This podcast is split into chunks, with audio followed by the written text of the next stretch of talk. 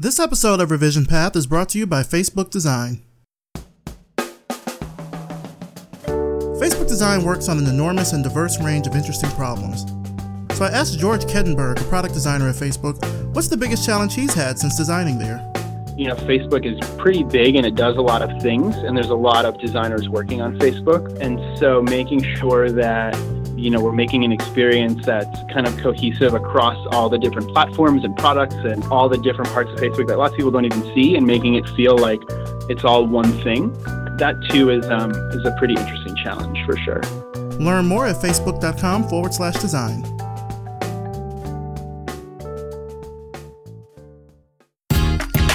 You're listening to the Revision Path Podcast, a weekly showcase of the world's black graphic designers, web designers, and web developers. Through in depth interviews, you'll learn about their work, their goals, and what inspires them as creative individuals. Here's your host, Maurice Cherry. Welcome to the Revision Path Podcast. My name is Maurice Cherry, and before we get into this week's interview, let's talk about our sponsors, MailChimp and Hover. More than 10 million businesses around the world use MailChimp to send email newsletters. No other email service provider is better when it comes both to functionality as well as customer service. Sign up today for a free account at MailChimp.com. When you have a great idea, you want to secure a great domain name for it. That's where Hover comes in. Hover makes it super easy for you to not only find the domain name that you're looking for, but get it up and running with no hassle and no heavy handed upselling. So go ahead and grab yourself a domain today and use our promo code RevisionPath, and you'll save 10% off your purchase. Have you heard about Revolve Conference? This conference takes place October 26th through 28th in Charleston, South Carolina, and it's the place to be for talks on experience design, business, marketing, and how they're all related. We're working with Revolve this year to offer Revision Path listeners a chance to win three free tickets to attend, each ticket includes full access to all sessions and activities throughout the conference, including breakfast and lunch. For more information on how you can win free tickets to Revolve Conference, join our Slack community. There's a link in the show notes. And speaking of giveaways, we're also giving away a copy of Rip the Resume, a new book by recruiter Torin Ellis. If you're looking for a job, then Rip the Resume will help you become a more attractive candidate to job seekers. We'll put a link in the show notes for the giveaway as well. Torin will also be our October AMA chat guest, so stay tuned for more information about that. Here's our Patreon fundraising campaign update. So we're still holding steady at 39 patrons for a combined total of $267 a month. Again, thanks to all of you that have pledged your support and your appreciation for the show. If you enjoy what we're doing here at Revision Path, if you enjoy the guests that we have on the show, or you've gotten any value from listening, then please consider becoming a patron. You'll get some really great perks like early access to future episodes and free Revision Path goodies. Just head on over to patreon.com forward slash revision path and make that happen. Pledge levels start at just $1 per month, and it's a great and affordable way to support the show on a regular basis. Now let's get on to this week's interview. This week I'm talking with UX designer KeVon Ticer. Let's start the show. All right, so tell us who you are and what you do. My name is KeVon Ticer. I'm a UX designer in San Francisco, California, and I work for the University of California Office of the President. So, talk to me about what it's like working for the University of California. How'd you swing that? Yeah, so it's um it's pretty interesting. I actually uh, found the job on LinkedIn, so that's not super interesting, but uh, but it's it's an interesting place to work. The University of California is just this like amazingly large organization. I think it's like it's the second largest employer in California right after the actual like state government.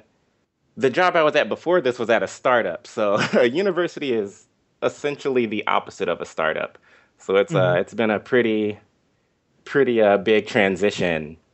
There's just a lot more institution kind of I'm going to say in the way, but I don't mean in the sense of like blocking, but just anytime you kind of want to like start an initiative or get things done, there's just a lot of institution there to get through. What kind of duties and things are you working on? At the Office of the President, we work on um, things that kind of have to do with functions that go across the entire university. So I think when people think of the University of California, they think of like just the schools, so like UCLA, UC Berkeley, and whatnot. But um, you know, the UC also runs like major medical centers in California. They also run labs.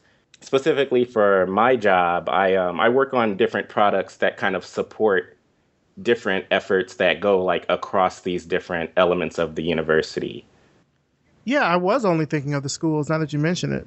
So a lot of the work that you do also it doesn't just I guess matter in the field of education, but it, it matters in finance, it matters in healthcare, things like that. Right. Those are all sorts of things you have to take into account with what you do. Yeah, like just kind of supporting the university's operations. You know, for example, um, I worked on an app in the past that was that kind of like dealt with just the university's purchasing and kind of keeping track of how much money each of the different campuses and like medical centers are spending.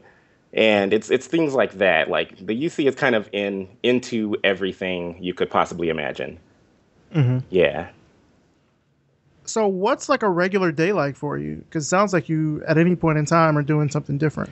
Yeah, so that's the thing. There isn't too much of a typical day. I would say like my typical days, they kind of just last for a season in that at any given point I could be working on multiple projects and I could be on like any any stage of like the design process. So some parts, some projects I might be like just doing research, so I'm like scheduling interviews with potential end users. Other projects might be in the middle of like an ideation phase, so I'm like making wireframes. Other things are just getting finished up, so you know, I'm kind of like starting to work with the developers and getting them to understand what needs to be built and kind of why.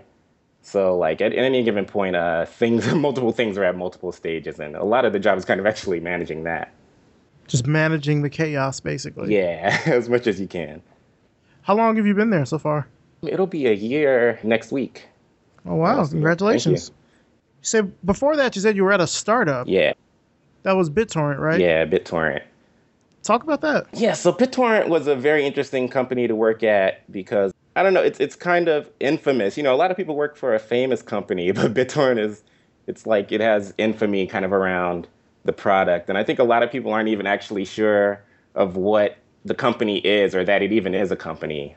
So to explain a little bit more, BitTorrent is um, the company that makes the BitTorrent protocol, which is a file sharing protocol, and they make the most popular BitTorrent client, which is uTorrent. And unfortunately, most people associate uTorrent with illegally downloading music and movies and other types of media. So that's kind of where the infamy comes from as far as the company's concerned. But, you know, it was, it was a very interesting place to work because, of course, like as a company, they don't endorse that. And they are actually doing some like very interesting product work that um, I got to be a part of to kind of uh, actually both product and branding work. I wasn't um, so much on the branding side, but a lot of work that's kind of like attempting to change the image of the company. And uh, we worked a lot on kind of trying to change the image of the company through the product, which is a really interesting challenge.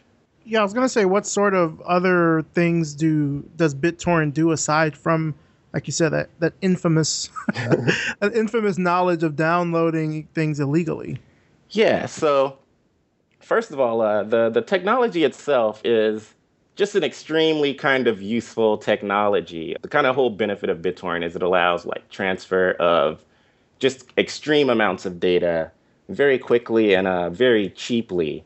So they do a lot of things that um, have to do with uh, distributed systems. Like uh, they have one product. It used to be called BitTorrent Sync, but I think they rebranded it pretty recently. And it, it's it's similar to Dropbox. It's like distributed Dropbox, where you can have all these files on your computer and like share them with other people. And you know it's all happening kind of in this decentralized way so there's like no need for a central server which is really nice.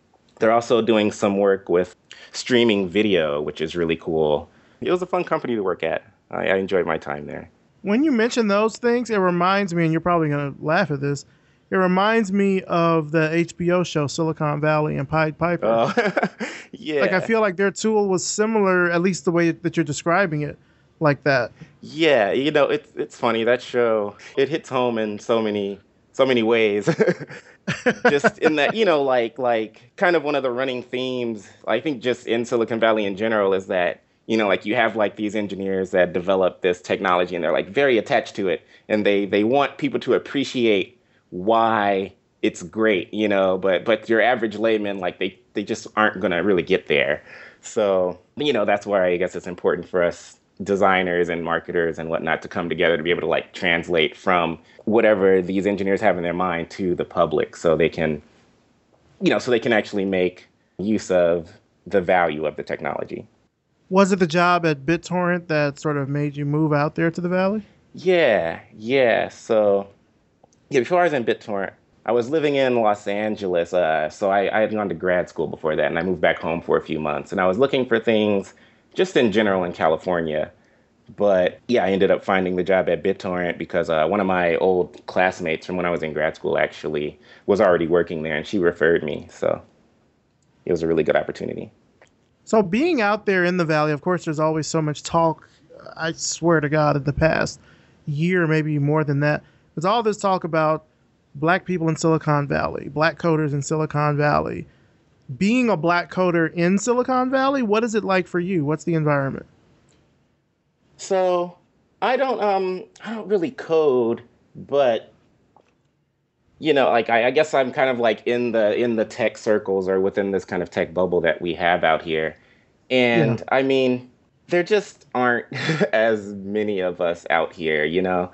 So or as many black people out here as there are um I guess in other cities. And I think when you are kind of a black person in this tech bubble, you kind of have to find your people, you know, like like I think for a lot of people that means like go to Oakland. But um that's that's what it means for me too. But yeah, it's there just aren't, you know, there aren't very many of us out here kind of in tech in general and then when you get down into the specific companies, things can be even a little bit more spread out, I guess. So, it's challenging, you know, like there's a lot of kind of being the only one, I guess. So at BitTorrent, I was the only black person there for a few months when I first joined. And the company was, I think, about 130 people at that point. And then eventually two more black people joined. So that was pretty cool, you know, and, and luckily, like, we did actually make friends, which is nice because, you know, that's also not necessarily a given that, like, just because there's another black person at your job, you don't necessarily, like, make friends and, like, form this bond, you know. That's true. Yeah, it's, it's good when you. I can. think I think that's true everywhere. Yeah, definitely, definitely. Is it good that the conversation is so prevalent out there? Like I would imagine that would make black people that are working in tech companies just very hyper visible, often whether they want to be or not. I think it's really good that the conversation is more prevalent, and um, I think it'll only be good for at least the foreseeable future. There seem to be like you know a few people that are like extremely popular on Twitter, I guess, to kind of be getting their opinions on, um, I guess, race relations in Silicon Valley. But I think it's a good conversation to be having because even outside of, I guess, companies here, you don't really see, I guess, as many black people like being integrated into the society, I would say, in San Francisco. There there certainly okay. are black neighborhoods here in the city, but when you're kind of in the tech bubble, you tend to stay like like literally within those San Francisco city limits. And I literally do from time to time play like a game of like find a group of people that has more than one black person in it. And and it's shockingly rare, you know? Mm-hmm. like so I think because there's kind of like so so little I guess integration just in the general society of San Francisco, at least kind of like the tech society. I think like because there's so uh, little kind of integration just within the society itself, it's good to talk about it more so people can kind of like consider this like not just within their work lives, with within their lives in general. That's a really good point. I, am glad that you mentioned that kind of lack of integration into society, just in general. Certainly with San Francisco, there's been talk about this. Uh, I don't even want to say it's a graying, but certainly you are seeing the city's minority population dwindle a lot in years there was this movie I remember that came out. I want to say this was maybe in like 2009 or 2010. This movie called Medicine for Melancholy, and it starred Wyatt Cenac, yeah, uh, I didn't formerly of the, of the Daily Show. Saw the trailer. Yeah, and so the the director is this guy named Barry Jenkins, and he shot the movie in a very desaturated kind of tone. And I remember uh, it, it aired here in Atlanta at the National Black Arts Festival and we had like this Q and A, and I had asked him, or someone asked him in the audience, probably wasn't me, but someone in the audience asked him why they decided to go with that kind of almost black and white kind of tone. And he said that the reason for it is that he wanted to sort of depict the movie visually how it is for him in San Francisco and that there's so little color. Mm, yeah. Yeah, I definitely can see that. And it, it's I mean it's so it, it gets driven home really well because kind of all you have to do to bring the color back is like literally cross the Bay Bridge and, and go to Oakland. You know, I don't want to paint Oakland like this magical wonderland, but I mean really like as soon as you cross the bridge, you know, you you just see so many more people of color and it's like it's it's very obvious, I think, to people of color once that flip once that switch kind of flips. So yeah, I definitely can see how how we would have that perception because I think it's I think it's real. It's interesting how you know Silicon Valley and I guess San Francisco being the epicenter of that. It's just so it feels like it's just so closed off from everything else. I lived out there years and years. I'd say almost 15 years ago or so, and that was really only for the summer. I was doing an internship in Mountain View, and there were these times I would be able to get on the Caltrain and I would go up to San Francisco, and it wasn't it certainly isn't how it is now just in terms of the level of technology. I was up there around 2000 right around the time the bubble burst mm-hmm. or was about to burst or something like that.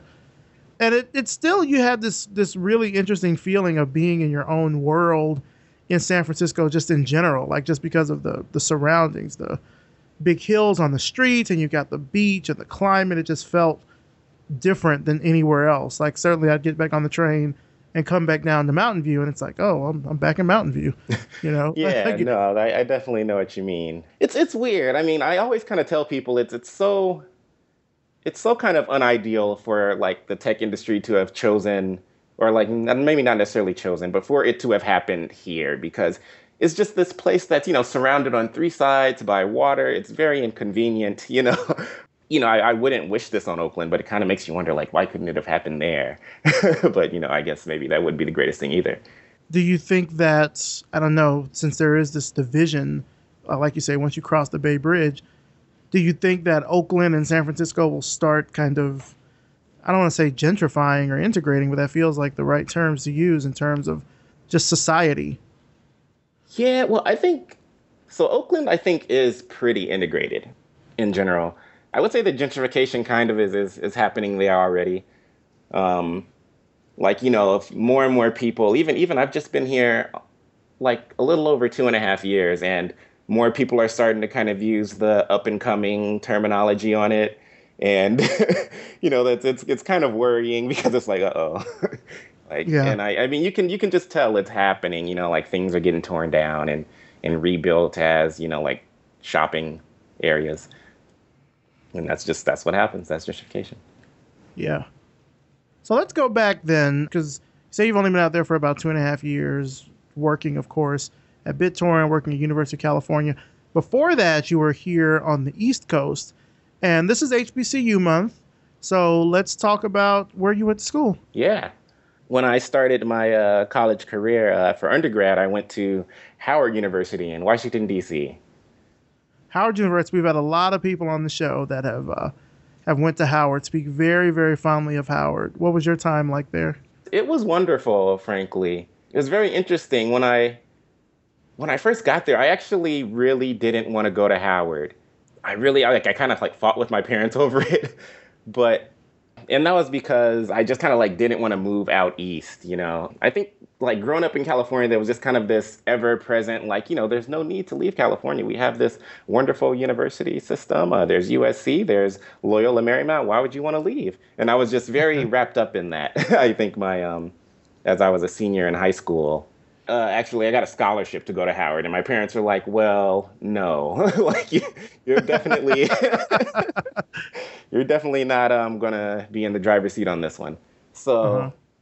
yeah, I just really wasn't into it when I got there, but I think one of the special things about Howard, and I, I, I really imagine most HBCUs, is that they they work so hard at kind of instilling this this level of like family ties between the students and like even even to a degree the faculty.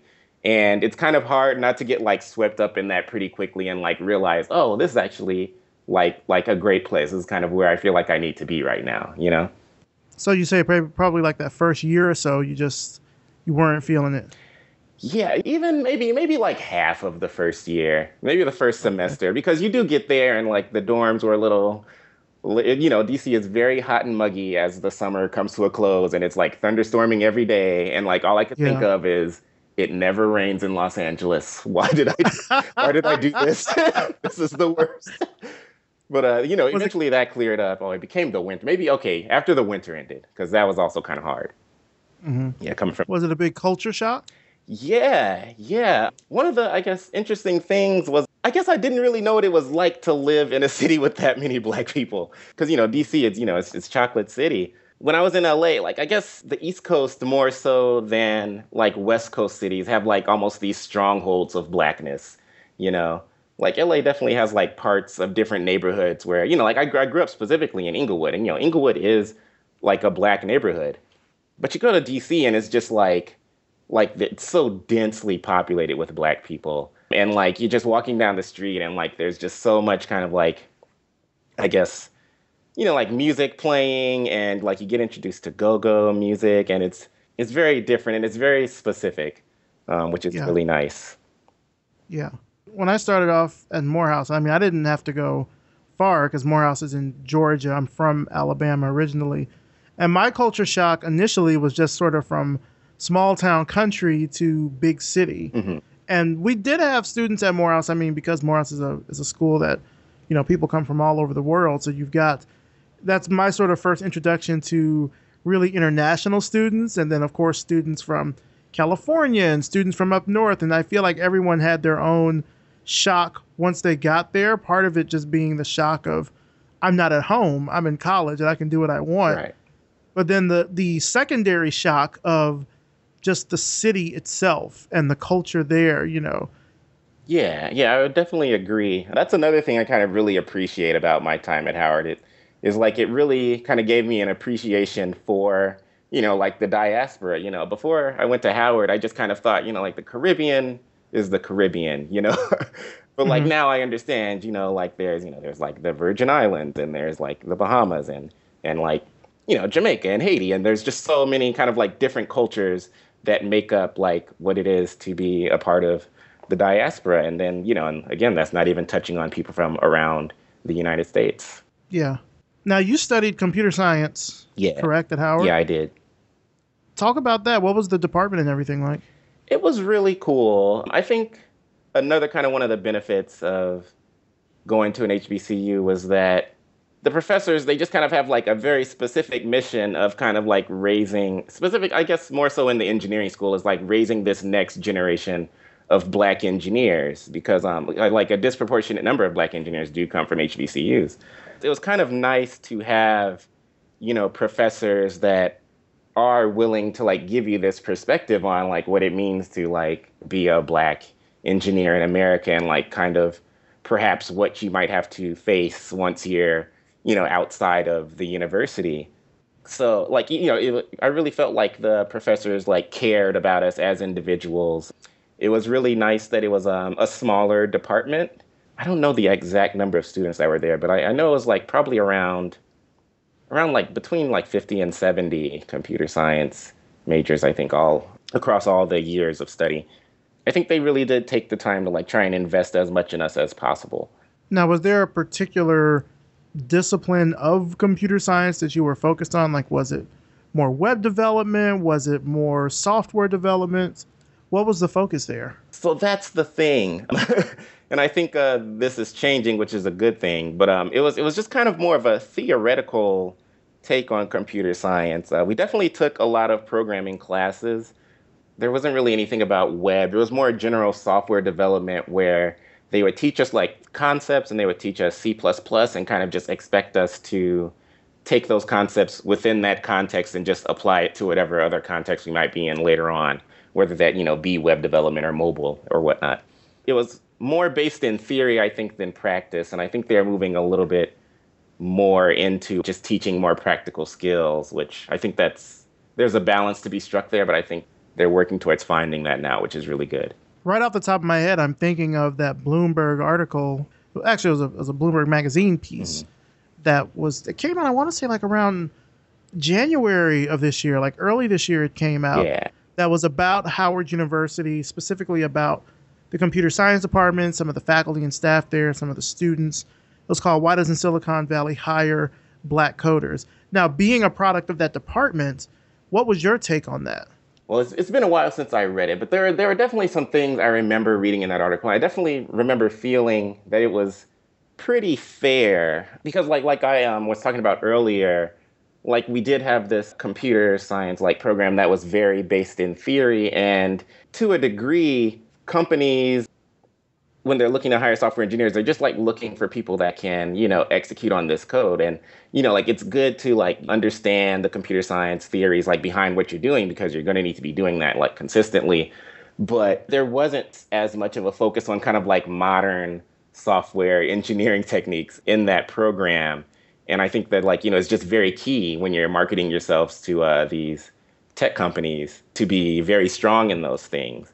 And I think a lot of times, at least at the time I was there, that was a little bit more up to us to kind of like learn and figure out by ourselves than like it actually being integrated into the curriculum. I think the article also talked about, you know, how they're partnering more with Google and they're actually have like some Googlers teaching classes. And um, yeah. I think that's a very, I think that that's very key for the program and its future, just because um, so like when I went to grad school, I went to you know Carnegie Mellon University, and um, not to like jump the gun on that, but like being there, that's kind of like one of these premier computer science inst- institutions, and kind of like seeing how the students there were like you know constantly in direct contact with their with other students who like had like recently graduated and now are working at like Google and Facebook and whatnot. Like the, the current students are constantly in contact with them, and they're constantly informed on like what it takes to work at these companies. And like in very specific terms you know like like they can tell you you know if you're getting a b in this algorithms class you're set for a facebook interview. And we didn't necessarily like have that at howard you know because we didn't really have like someone who had like gone on to work at facebook at that point. And like you know definitely not enough of them that we were just constantly in contact. So now that they are bringing these uh, people that are at these companies in to kind of like help with the curriculum, they can get more of this direct feedback, but I think is really key for actually ending up working those pla- at those places. Well, no, let's jump forward because that is a really interesting place to go there, just in terms of making sure that the school is preparing you for the job market. I know there's the whole thing about you go to college because you want to learn, but also, I mean, let's be frank, you go to college so you can find a job. Yeah. and whatever the major is that you're in, you would hope that you would be able to find something where you could make a, a decent living off of it. Definitely. Uh, to that respect, do you feel like Carnegie Mellon prepared you more for the working world than Howard? I would say they prepared me in different ways. So okay like definitely in the job I'm doing right now, like I um I didn't like study anything that was design related at Howard. So like I couldn't be a designer without having like gone to Carnegie Mellon. But I think like like I was mentioning earlier, like Howard was really good about kind of like just giving you these these keys you need to like operate as a black professional in the workplace. And I don't know that I would have gotten that at Carnegie Mellon. I don't know if I would have gotten that so specifically. So and, and definitely like at Howard, like I learned to program and it, it comes in very handy like in my, you know, like my designer life now. So I, I definitely think they just prepare me in different ways, I would say. I got you. Yeah. It prepares you in different ways. It's sort of that whole notion of, of double consciousness in a way. Yeah. The, the HBCU prepares you for just kind of what it's going to be like being a black professional. And then, you know, basically just what you said. Yeah. But your time at, at Carnegie Mellon really kind of got you in the in the realm of saying, okay, these courses, I'm directly using this stuff that I learned in college in my job. Exactly. And that's not to say that you won't get that, you know, for an HBCUs, but I wonder if that's just something that is more endemic of these STEM fields, particularly with computer science and design and stuff.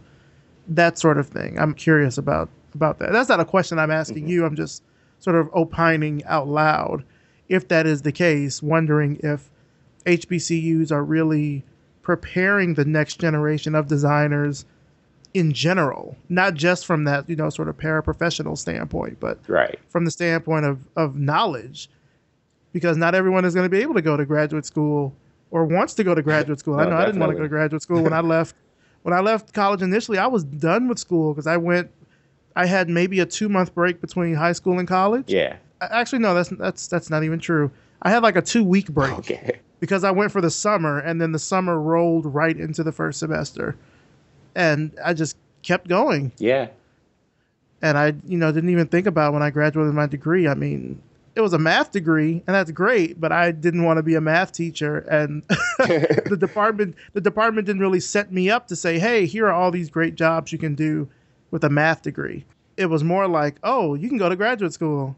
I don't want to go to graduate school. Oh, well, why don't you want to go to graduate school? like that was the only option Yeah. you know, and, I- and eventually I did come around to design. I had to use what I learned as a hobby to, you know, start my profession because it certainly wasn't in math. And even now, you know, well over 10 years later, that's still the case.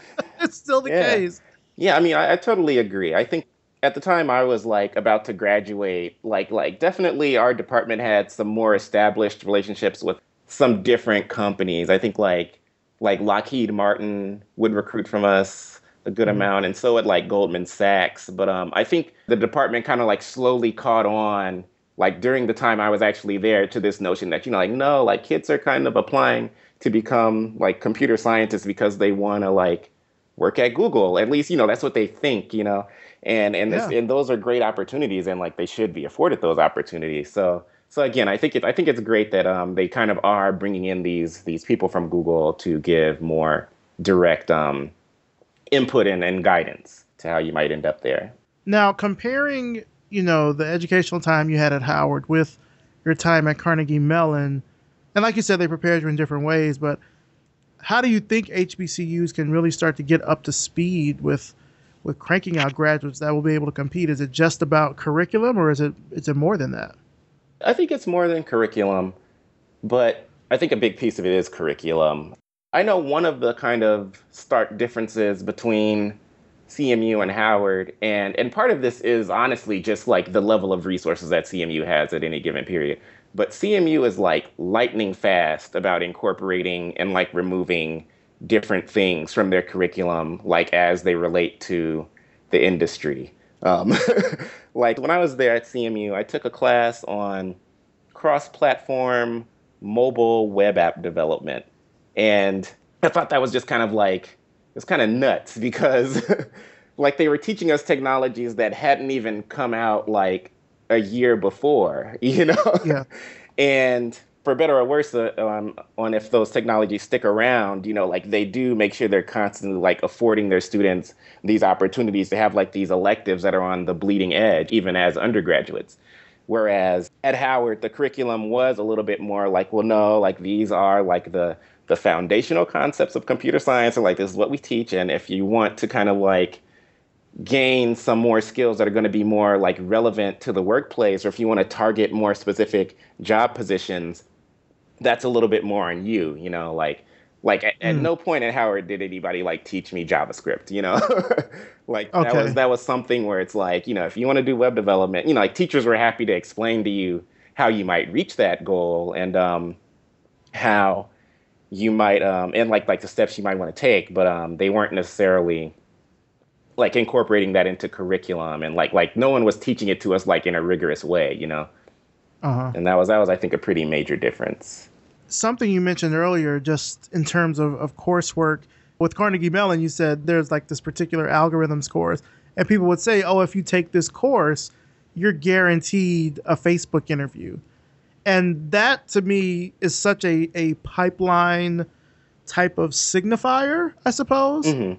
Where, like, say if you're a student and you think about if I go to this school and take this course, it will automatically put me in the sight of these companies, that kind of thing. And I know we talk a lot about, in general, the pipeline sort of being this busted myth, but it is also sort of true in a way.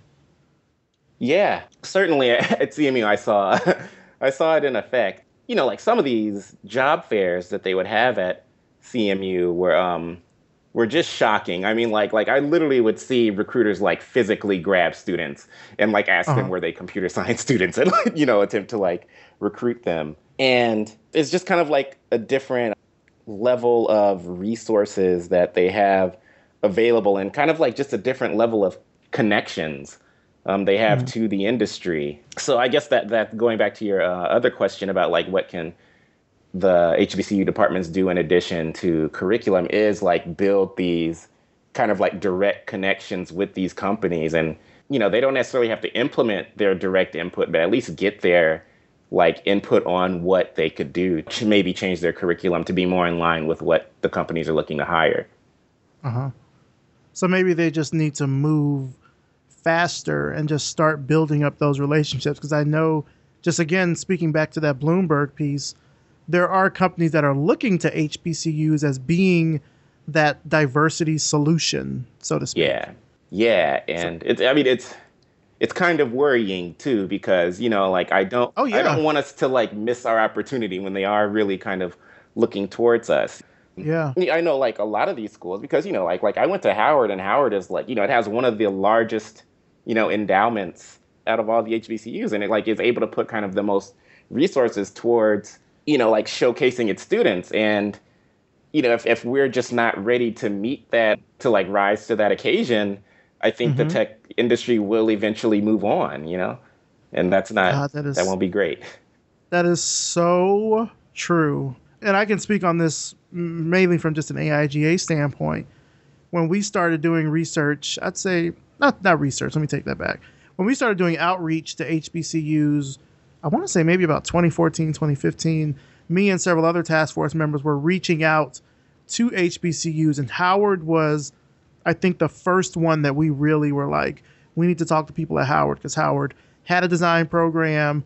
We knew people there. It just sort of made sense. And when I tell you the conversation went nowhere, mm. they would not return an email, they would not return a phone call. And it's like, we're just trying to get the conversation started. Right. And I don't know if it was a meta because we don't know, you know, from their end what it might have been. Maybe they weren't ready.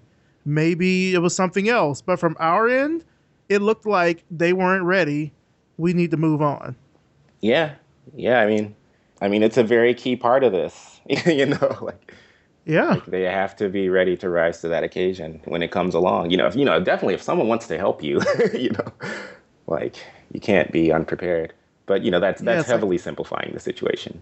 Well, no, I mean it is heavily simplifying, but it's also, I mean, that's real talk. You know, yeah, you have to be ready, especially now knowing that that's where the conversation is going, knowing that that's what schools and, and companies are going to be looking at you for now and students what prospective students are going to be looking at you for like how are you really going to help me if i want to get a job right i don't know if that was really the case even 10 or 15 years ago that people were thinking oh i'm going to go to hbcus because i want to make sure i get this really strong stem education.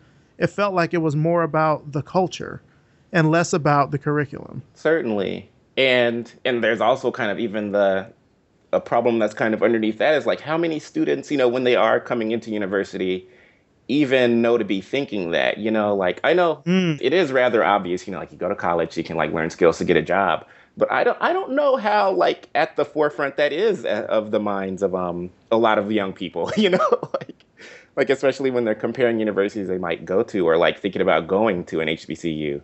So I think like perhaps some of the onus is on departments within HBCUs to be like, you know, kind of ensuring that that happens for them, you know? Oh, I, absolutely. I think so. Do you was it that way for you when you decided to go to Howard? To a degree. I decided to major in computer science because I had always kind of been interested in technology and I mm-hmm. had taken like a programming class um, in my senior year of high school. So I was like, okay, this is something I can do. And like, you know, it, it, it is lucrative. So it sounds like it checks like a lot of the boxes but I certainly know that wasn't everybody's situation, and, and, it wasn't what everybody was thinking about. That certainly wasn't what I was thinking about when I went to school. My mom wanted me to major in something that was like computer science or in the STEM field. One, because that was part of the scholarship that I got. It was like a, a Ronald McNair scholarship, and you had to major in these specific things. Because I wanted to be an English major. That was my thing. I oh. wrote a lot in high school. That's what I wanted to do. But I also really liked math. I was the captain of the mathletes and all that stuff in high school. Oh, solid. Um, yeah, and so I sort of bridged the gap by starting out doing it was a, a, dual degree computer science, computer engineering, and I changed my major twice in the first semester. Mm. I changed like from computer science, computer engineering to just computer science, and then changed from computer science to math because I remember distinctly going to my advisor, and I've talked about this on the show before. Went to my advisor, and this was 1999, and I was telling him I really wanted to like design websites. I told him I had started doing it in high school and that I was really interested in going along that route. And he told me that the web is a fad Oh, and that this is not really something that we teach here, and that if that's really what you want to do, you really should change your major. that's problematic. And that particular professor was a problematic professor. I'll, I'll just say that in terms of his teaching style. He was very much, I want to say he came from like the anime master school of teaching, where on the surface they're pretty lazy and ineffectual. Mhm. But then if you can somehow get past that, that's when the real knowledge begins. You know, that's sort of. And it's like I was like, I'm on scholarship. I don't have time for this. I don't. we need to get to it. We need to get to what the issue is here. I don't have time to be your apprentice. You know that Right. kind of thing. Go and fetch you coffee from the calf and shit. I don't have time for that. I feel. So yeah, I ended up changing majors, and you know, it's just kind of went from there. But now you said earlier that you didn't really get into design, or I guess you didn't think about design being a career choice until you got to Carnegie Mellon. Yeah, I mean, if you would have asked me even as late as, I guess, like 2011, like, if you would have told me in 2011 that, like, my job title would be, like, some type of designer, I would have been like, no way. Like, what, what is the series of events that's going to lead to that? And, you know, like, essentially, when I, when I got to the end of my computer science degree at Howard, one of the main things I learned is that like I did not enjoy what the life of a professional like software developer would be. You know, I just I just don't get you know like with like a lot of people when they really struggle with a software problem and they get to the end of it and they're like, wow, I finally like figured that out. I'm just like, oh my god, that took so much time and I just didn't enjoy it. So uh, I started looking for like grad school programs, and I started thinking more about like what was I actually interested in within um, computer science. And I think it was actually like the head of our department at Howard that um like mentioned like the field of human computer interaction to me because I was saying how I was interested in um kind of like more of the front end. Like I always kind of like enjoyed the interface or of computers, Okay. but um never so much like anything else.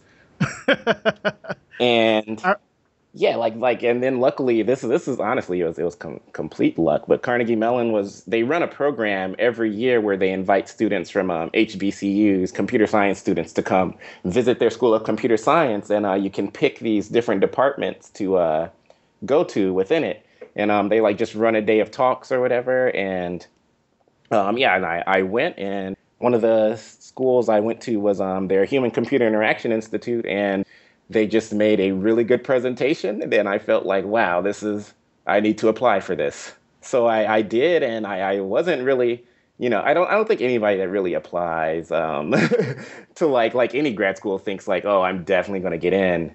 But like somehow, you know, I got in, and and like again, like that that day was like so compelling for me that like that's when I knew like I had to go there. Nice. Yeah. Well, let's kind of. I know we spent a lot of time talking about education and talking about school, and of course, talking about your background as well. I sort of want to shift gears here a little bit. To you, what does it kind of really mean to be a designer today? Because you've had a very unique perspective, again, coming from west to east to back west, and then from HBCU to a, a more, you know, predominantly technical college. Like seeing all of that, taking all that into consideration, what do you think it means to you to be a designer today? I guess I mostly have to speak from like a product design or user experience design perspective. But I, yeah, that's that's good. Yeah, but I think to be a designer today is to be someone who is able to to empathize with other people and uh, like you know really get a feel for what it is to um, walk in their shoes and uh, understand how their life works, so that you can kind of deliver a greater amount of value to them than like what they're currently experiencing. Yeah, I think I think that's a one sentence summary. Okay. With everything that you have, have went through, you know, going again from these different schools and back out west and in Silicon Valley, who have been some of the people that have really helped keep you motivated and inspired throughout this journey? Well, definitely parents, my parents. and my friends. I made a spectacular group of friends at Howard. And, you know, it's like we're still family, even though a lot of them still are on the East Coast and I'm over here. But we still keep in contact a lot. Um, we know what's going on in each other's lives, and we're each other's kind of like biggest fans.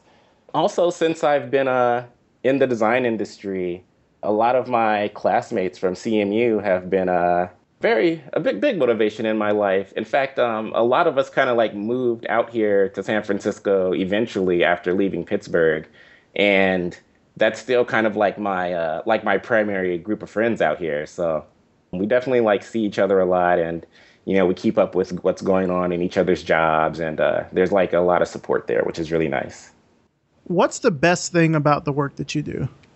I think the best thing about it is the variety and and the reach. I guess that's two things. But there's um I guess like for me there's just a lot of different things I'm able to work on at any given time. Like I've I've touched like just in one year I've touched a you know a good number of different products that um different people use. And then in terms of the reach, you know, there's just you know people all over California that use some of the products that I work on, which is which is really cool and you can kind of like get fairly intimate with um, some of the different user populations because like sometimes you are designing something that isn't meant to be used by like you know like i don't know thousands upon thousands of people sometimes it is very few and you actually know like some of the individuals that you kind of like change things for which is pretty cool Yeah. what would you say is the best advice you've been given just professional advice probably to like always work on your communication skills Okay. I think it's especially applicable for designers, but um, just having good verbal communication, good um, written communication, presentations, and whatnot, it's just extremely key. You know, whether you're trying to, uh, I don't know, like like gather a following for an initiative you're trying to do at work, or if you're trying to help like an engineer understand some of your wireframes, and like it kind of always goes back to communication. And if you're able to do it well, I think you're able to accomplish more. Do you feel like that the design community is getting better when it comes to diversity? I know the the conversation, you know, we spoke about this much earlier. Conversations mostly around diversity in tech. Do you feel that it is is starting to shift or change with design as well? Well, that's the interesting thing. I'm really not sure if it is or not. Yeah. I think that design kind of is unfortunately able to hide behind the greater kind of like tech conversation that's going on, you know. And then a lot of the diversity pushes I see like like they tend to get a little bit more specific to like diverse diversifying like engineering populations. But uh-huh. uh, when it comes specifically to design, I'm really not sure, especially when you get into like the the agency world I don't know, like especially out here in San Francisco, like you know, you you look up agencies because different, you know, you hear about different work that people are doing, and like, like it's very rare out here that you see, honestly, kind of any people of color working at an agency, not even just black people. I mean, there'll be a few typically, but like like design is it's still, uh, I think at least out here in the in the Bay Area, it's still like very very homogenous. you know, it, it, makes it makes tech kind of look good in some cases, which is which is interesting. I mean, I, I think about that, of course, because you know, with Revision Path, I really have lately shifted the focus more towards design because I felt like that conversation still wasn't happening, nor do I feel like it was happening. I guess to the uh, not the severity, I'd say to the reach of diversity in tech. I feel like there was no shortage of diversity in tech conversations or conferences or blogs or podcasts or anything like that. Diversity in design, eh, not so much. So that's, I guess that's good to know in a way that out there in the valley, it, still seems to be a bit of an issue. I don't want to say good in the fact that it's not being talked about, but good in that there's still, I think, work to do. And then hopefully that means there's still minds to change and hearts to change as it relates to that as well. Yeah, and I think a big piece of it is people just kind of being set up to succeed, you know, like like kind of in my situation is like, you know, I was I was very close to like never becoming a designer, you know? And I think that that is kind of the case for a lot of people. I don't I don't know how much the design profession gets discussed like early earlier on in the lives of people of color, you know. And I think that that's kind of an important piece that may be missing for a lot of people. I don't I don't know how many people really realize that being a designer can be like a fairly lucrative career either. And I think that um, it is kind of key that people are at least aware of that option, you know, like earlier on than like in my situation, like grad school but yeah. certainly, you know, before that. And with people that I've had on the show, I mean, I think that it's it's varied a lot. For some people, they were always cognizant, even from an early age, that at least art or something was a field that they could go into. And then for others, I feel like they really mostly learned right around high school that this was maybe something. So then they picked whatever the school was that could help them out. But there's still all these other kind of pitfalls and things that can happen along the way. Like you have to convince your family that this is something that you can actually make a living off of. And if you decide to go to an art or design school, they're pretty expensive. And how are you going to be able to pay for that? And it's there's still all these different kind of things that are happening along that quote unquote pipeline. We'll say that path. We don't want to call it the pipeline, but along that path to becoming someone that is a member of the design community. I think what's interesting with design is that and in a way it's like this with tech as well you don't really have to have went to school for it to be a practitioner of it. Right. You know, like with design, as long as you have a pretty good portfolio, you can probably go into most places and at least get considered for something or get a job. Whereas with other, you know, professions, I think is still just some a greater amount of rigor that has to go into play. Definitely, and I think um, that that's like a key a key kind of like realization for a lot of people to have if they're going to kind of like eventually enter this industry. And I think also is just making sure your creativity doesn't really get stifled ever, you know? Like mm, mm-hmm. Like I know um before before I started like really trying to become a designer, I wouldn't like do too many creative things. Like I would if I had like an idea for like oh how I don't know how like some type of graphic could look, I would think like, well, I'm not really like a design person or like I'm not really an artistic person, so I'm not gonna like invest like time and energy in trying to like really make this look nice.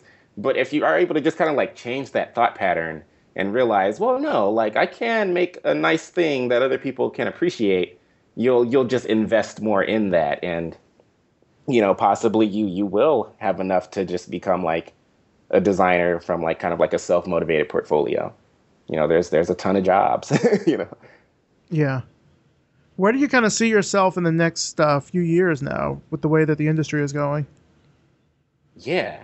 So I typically don't try to plan out things that far because I kind of feel like life can kind of just happen and you never know. But um yeah. if I'm if I'm able to just kind of I guess stay steady along, I think I'll I'll still kind of be doing UX design work. I think at some point, I want to try to figure out, at least maybe on my own time, how to incorporate maybe some more, I guess, worthy causes into like what I focus my design abilities towards. Not that like my current work is, um, you know, not super uh, fulfilling or anything, but just I feel like there are so many kind of like, you know, deep problems and maybe even problems that aren't so deep, but just places that like can use design. And there's like kind of so many companies in Silicon Valley that are like starting up to, you know, solve a problem no one has. And I think, I don't know, I just want to do some more like meaningful design projects in the next few years.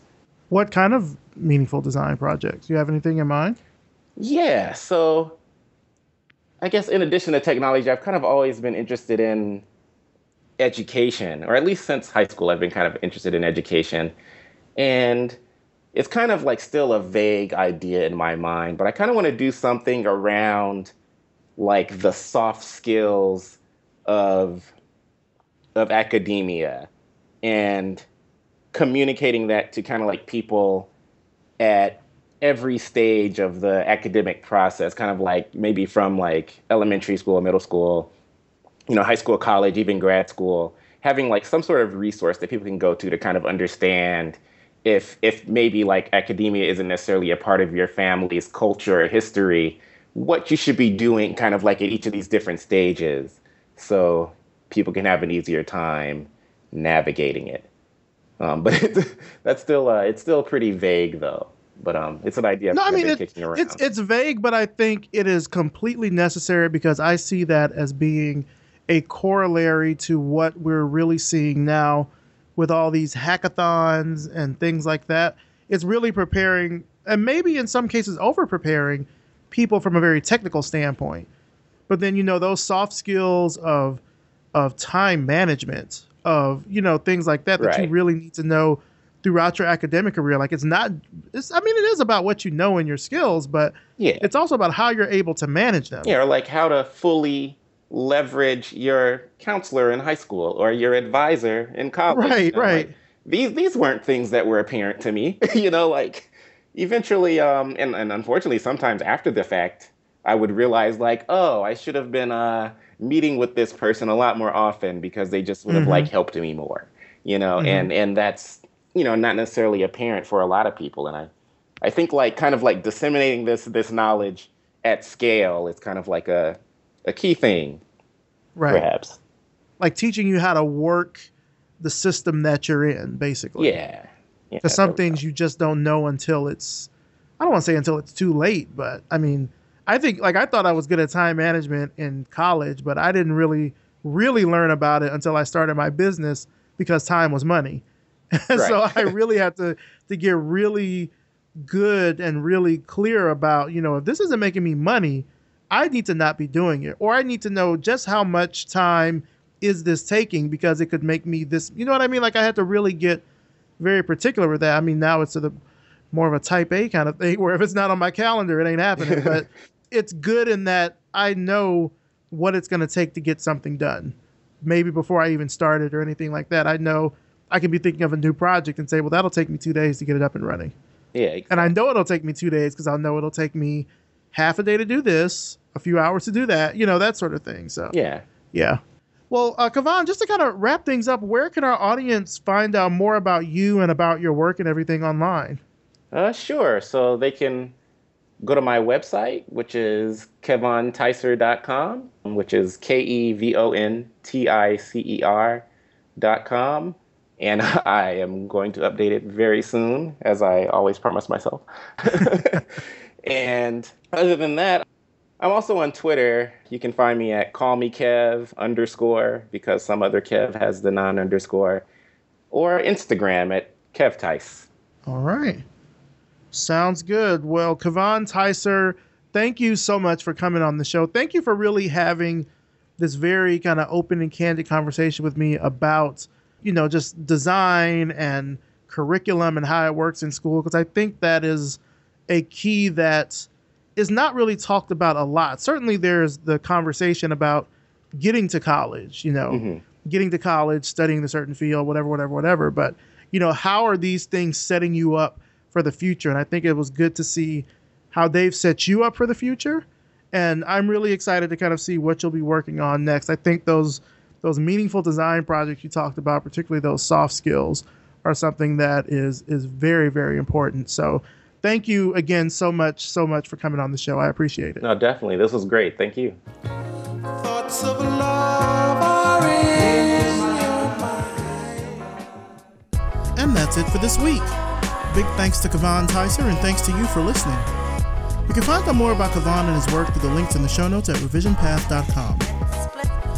Thanks, of course, as always, to our sponsors Facebook Design, MailChimp, and Hover.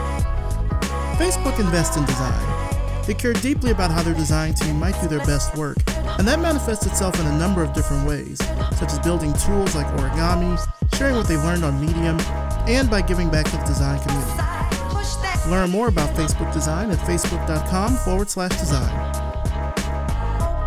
More than 10 million businesses around the world use MailChimp to send email newsletters. Attitude might be playful, but their business is serious. Sign up for a free account today. MailChimp. Send better email. Hover takes all the hassle and confusion out of buying and managing your domains. Search for a few keywords and Hover will show you the best available options across all the 400 plus domain extensions out there. Ready to get started? Save 10% off your first purchase by using the promo code RevisionPath at checkout. This episode was edited by RJ Basilio and produced by me, Maurice Cherry. Our intro is by Music Man Dre with intro and outro audio by Yellow Speaker. If you like this episode, please do me a huge favor. Leave us a rating and a review on iTunes. It only takes us a minute or two. It really helps the show bump up in those iTunes rankings for design podcasts, and I'll even read your review right here on the show. Revision Path is brought to you by Lunch, a multidisciplinary creative studio in Atlanta, Georgia. If you like the work we're doing with the podcast and the website, then visit us over at Patreon and become a patron. Just go to patreon.com forward slash revision path and pledge your support. Pledge levels start at just $1 per month, and you'll get access to behind the scenes information about the show, upcoming interviews, and so much more. Thanks so much for listening, and we'll see you next time.